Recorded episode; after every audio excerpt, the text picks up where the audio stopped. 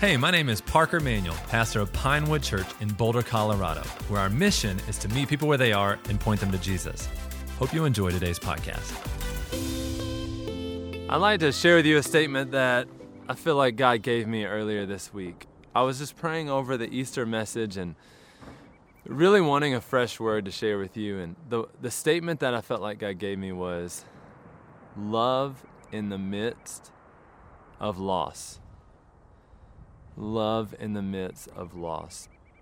And at first, I didn't fully understand that statement. I started to pray about what he means by that. You know, what is love in the midst of loss? Should I be loving in the midst of loss? And, and I felt like he gave me three things uh, grieve the past, feel the weight of the present, and look to the hope in the future. So grieve the past, feel the weight of the present, and look to the hope in the future. And, and in doing that, we can experience His love in the midst of loss. I think what was happening was He was really speaking to me in my time of loss. I feel like everybody is losing something. Everyone right now feels a sense of loss. And with that being the case, I feel like we need to take time. We need to give ourselves permission. We need to create space in our lives to grieve. Grieve the past. And you may be watching this thinking, what do I have to grieve? And I, let me just share with you what I have to grieve we were about to make a pretty significant transition as a church. And we, we were excited about it, rallying around it, uh, casting vision for it, uh, raising support. And, and I'm having to grieve that that transition is not going to happen, at least not for the next several months. But that, that dream that I felt like God had given me is now put on pause. And, and I'm having to grieve that. I don't want to just ignore it. Felt like God was telling me, no, grieve that. Uh, another thing I feel like I'm grieving right now is routine. And you may be thinking, oh, routine's not that big of a deal. You're crazy. Routine is that big of a deal. It is for me. Uh, I felt like the word God gave me for this year was health, and God wanted me to lean into my health. And so back in last November, uh, my wife and I joined a gym, and we've been going to that gym every day. I mean, we are uh, we have to be the most faithful people in that gym. I know because I know who's there every day and who's not because I'm there every day. Anyways, um, I don't I don't want you to think something that's not happening. Like we're not working out every day. You know, some days it's just the steam room, some days it's the pool. But listen, regardless, we're at the gym every day. That says something, right? But it, it was good for us. It kept us in a, a good, healthy mental space, and we, I felt like, God, God, this is this is it. I'm living out my word, and then now I feel like that's gone. So a little bit of the routine that I had, the vision that I felt like God had gave me, I, I need to grieve that that's not happening right now. That can't happen right now. I feel like I need to grieve um, a sense of control I feel like we got in a a good rhythm as a family and as a church, and uh, felt like not that we could control everything, but that that everything felt like it was in control. You know what I'm saying? Like right now, it feels like everything is completely out of control. Like like we're figuring everything out in real time. We don't have really many answers. Um, we're in this with everybody, and it just feels like it feels like chaos. And so I want to ask you. I mean, that's some of the things I'm grieving. I want to ask you, what in your world are you grieving today? It's been a heavy, heavy, heavy week. Um, you know, just even watching social feeds and and the news and, and you know, checking in on friends. people feel a weight on their shoulders. Um, what's your weight? What do you need to grieve? Maybe you're watching this and, and you lost a loved one. I have several friends of mine who have either a family member or a close friend who have lost a loved one. And I just want to let you know that I'm sorry for your loss. That I grieve with you, that I that I can't imagine the pain that you're going through right now. I know for many of you that are watching this, you're grieving a loss of your job. And you feel the weight of rent coming up. You feel the weight of wanting needing to eat. You feel the weight of how long is this going to last? And and I want to just encourage you. Grieve that. Take time. Give yourself permission. Feel the weight of what is happening in the world around us. I also feel like there's many of you today that are grieving a sense of identity. You know, it's interesting. Whenever everything is going well, when we put our identity in, in what we do, or we put our identity in our routine, or um, the people that we surround ourselves with, or, or even our health, whatever the case may be, when it feels like all of that is stripped away, then you can feel a sense of loss of identity. Like now that everything is gone, who am I really? And whatever that thing is that you feel like is now gone and lost and it was a part of your identity, grieve that. Give yourself permission to grieve that. I know that grief reveals itself in a variety of different ways. Sometimes we lean into it, we feel it. You know, we journal, we go to God in prayer, and, and we really find a lot of healing in that. But for others of us, we respond in grief in different ways for me personally, I feel like I resort to workaholic. And I turn to working countless hours, busying my time, staying distracted as often as I can. And I wouldn't say that I'm consciously doing it to not feel the weight of what's going on in the present, but I would say that it is probably a reaction of mine. That's not healthy.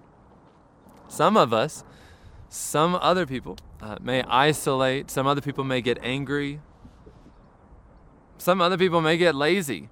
For me, it's I'm a workaholic.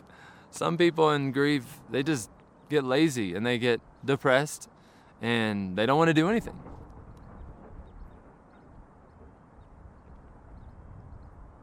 In this time where it's super heavy and grief uh, is all around us, two things that I felt like God told me grieve the past, feel the weight of the present. Anytime that I've needed to grieve over something or felt heavy in my heart, there's a passage in Psalm 61. I have my Bible. I want to read it to you. Psalm 61, verses 1 through 3 says this God, hear my cry. Pay attention to my prayer. I call to you from the ends of the earth when my heart is without strength. Anybody feel that? Your heart is without strength? He says this Lead me to a rock that is high above me. For you have been a refuge for me, a strong tower in the face of the enemy. I love another translation that said, God, I cry to you. Pay attention to my prayer. When my heart is overwhelmed, lead me to the rock that is higher than I. Does anybody feel like their heart is overwhelmed? Anybody feel like you need God to lead you to a rock that is higher than you. Uh, some of the things that spoke to me about this passage was when it says, Lead me to a rock. And in this time, I don't want you to feel like you're alone because you're not. God is with you. God is leading you. He is guiding you. He is comfort you, comforting you. It says, "Lead me to a rock." Then it says, "To a rock." It feels like everything is chaos, so much uncertainty, and it feels like the foundation has just gone out from underneath us. Okay, maybe I'm just speaking for myself. That's how I feel. And I I prayed this week so many times, God, I just need a firm foundation to stand on. God, you are my hope. You are my rock. I trust in you. And he says, Lead me to a rock, a firm foundation that is higher than I, that is high above me. How many of you know when you go on a hike, you get a new and you get a fresh perspective? I just hiked up here. I don't know how long it is. I just know I'm high, I'm above the city, I'm above the mountains, and up here I get a fresh perspective. God is with me. Spend some time in prayer. I'm standing on this rock. It's a firm foundation, and I am high above the situation, the circumstances, and you, you get a fresh perspective. And I feel like if I know God is leading me to a rock that is high above me, it's going to be a good perspective. It's going to be a kingdom perspective. It's going to be a perspective that's full of hope, full of love. So, the final thing, the final step in the process is look to the hope in the future. And you may be thinking to yourself already, hey, look, I signed up for an Easter message, and here you're talking about loss and grief and feeling the weight. I, I already feel heavy, bro. Look, then let's talk about it. If you already feel heavy, you already feel like you need to grieve, then let's talk about it. Let's be honest with one another. I feel like in the middle of all of this, the one thing that we all desperately need is hope. Hope. And what better time to speak of hope than on Easter Sunday, where Jesus Christ was resurrected from the grave, which brought hope for all eternity to the whole world. Jesus Christ is our hope. He's our only hope. He's our present hope. He's our living hope. And if you're watching this and you feel hopeless today, then I want to encourage you that you can find hope in Jesus. In John chapter 14, verse 6, he says, Jesus says, I am the way, I am the truth, I am the life. He says, Nobody comes to the Father except through me. You see, in Jesus we have a way. In Jesus we have truth. And in Jesus, we can find life. And not just life for the present, life for all eternity. Isn't that good news today on this Easter, on this sunrise morning? There's a passage in Lamentations. Yes, I said Lamentations, chapter 3. And I want to look at just these three, two, yeah, three verses in Lamentations. Lamentations 3, verses 22 through 24 says this Because of the Lord's faithful love, mm, love in the midst of loss, we do not perish, for his mercies never end. They are new every morning. Great is your faithfulness. I say, The Lord is my portion, therefore I will put my hope in him. The Lord is my portion, therefore I will put my hope in him. I want to tell you right now do not put your hope in what is temporary. Do not put your hope in what is circumstantial. Do not put your hope in things that are ever changing. Put your hope in what is a solid rock. Put your hope on what is eternal. Put your hope in the love, the faithful love of Jesus. His love never fails. His love never gives up on you. His love never ends. He's a good and faithful God. Amen? Come on, let's see it. Let's see it right now. I want to hear some amens in the house. How much has God been good to you? Has God been faithful for you? You know, so quickly, so quickly, in moments of grief, we can forget God's great faithfulness over our lives. But that's what I love about that passage in Lamentations. In Lamentations 23, he says, Because of the Lord's faithful love. And then it goes on to say, They are new every morning, they never end. That's why, honestly, I wanted to come up here on this sunrise morning. And I want to encourage you. When you see the sunrise, I want you to think about that passage in Lamentations that His mercies are new every day. That you're going to get through this. That this is not going to last forever. But that even in the midst of loss, we can find love, the love of Jesus. If you're watching and you have never put your faith and your trust in Jesus, can I encourage you today to say yes to Jesus? I believe that it would be the best decision of your life. I know it was the best decision of my life. I, I said yes to Jesus whenever I was eight years old. I was a child, but I recognized that I was a sinner and that I was in need of a Savior. That I knew that I could not save myself. I needed somebody higher than I, somebody greater than I. And I discovered the truth of God's love. How Jesus came to earth, how he died on a cross, but how he was raised from the dead on the third day. And that is through his death, his burial, and his resurrection that we can have life. Jesus, God's Son, sinless, perfect, was the only one that could be the atoning sacrifice for our sins. And Jesus loved us that much that he stood in the gap for us and he paid the penalty for our sins. One of my favorite passages is Romans 5 8. It says, But God demonstrates his love toward us in that while we were yet sinners, Christ died for us. And whenever I was eight years old, I came to that realization and I said yes to Jesus. And it's my hope, it's my prayer that you would make that decision today. That you would recognize that as on this Easter, his mercies are new for you. And he has an invitation for you. And the invitation is a relationship, not a religion.